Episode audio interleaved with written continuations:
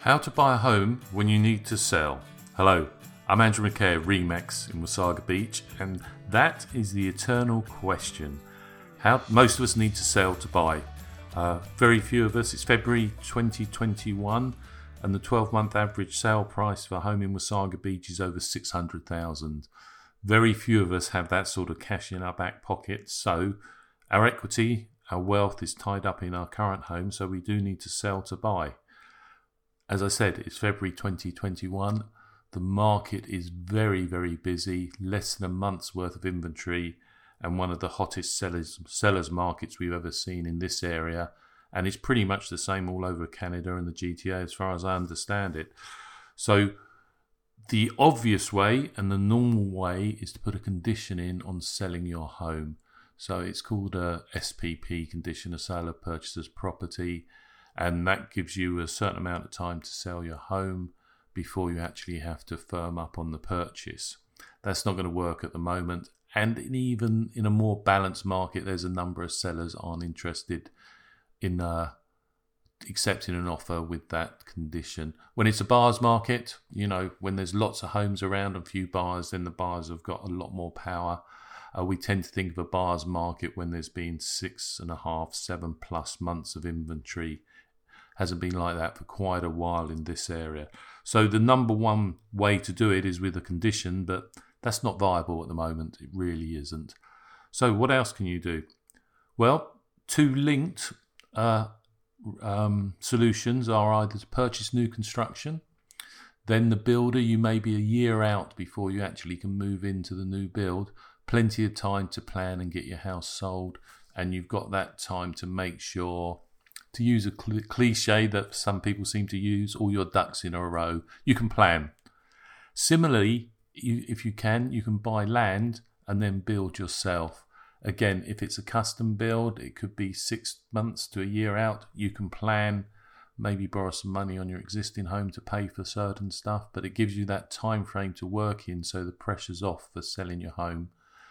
Also, there's a modular homes. There's some stunning ones around. Uh, I know Royal Homes are based in Barrie, and uh, a lot quicker to get those builds done. So you can really, really plan either by purchasing new construction or buying land and then custom build.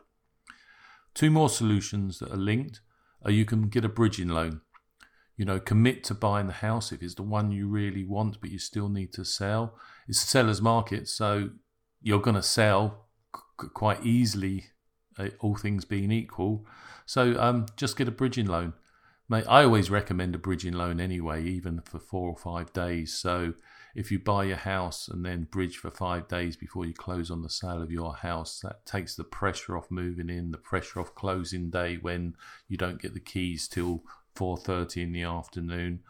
But on a, a longer scale, bridge for a period of time, it's not as expensive. I always thought it's astronomical costs, but bridging is relatively relatively cheap and does give you peace of mind.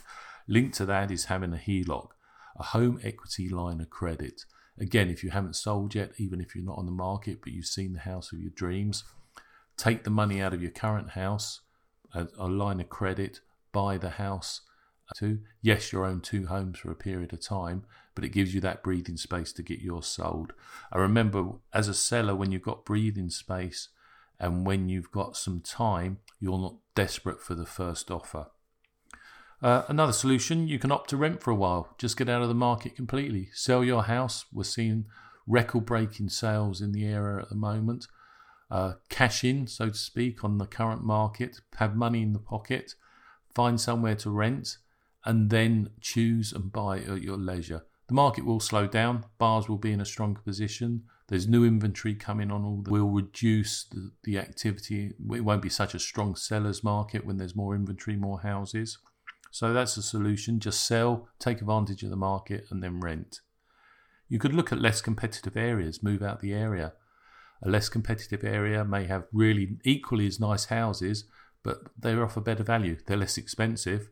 So you know you can sell and move out the area. And uh, again, if you if you've got a month's closing and we're in a hot area like this, but you're moving, or say six weeks closing, you could put your house on the market. It could be sold within a week. So and then you um you're not as desperate for the top dollar because what you're buying is cheaper. Uh, something I've never come across on a residential side, although I have on the commercial side, is talk about seller financing. Get the seller to lend you the money at an interest rate, say for six months, so you've got six months to sell your house. Um, like I said, I've never actually seen it in a um, residential sale here in the last 12 years, but um, it can be done. It is an option. Not so much in a seller's market. The seller doesn't need to offer that. But some sellers, they may want to get 5 6% interest on their money because they don't need it to buy another house themselves. So for a short period of time, it could be an option. The last uh, solution, and you know, basically the most obvious one, is to talk to the selling agent, the listing agent to find that out. Then say the closing is four months away and you're not listed yet. You should be able to get listed and sold within four months, and you've got that time frame. Anyway, hope these tips help. It's tough being a bar at the moment, but you know there are solutions. If you have any questions, please call me. Cheers.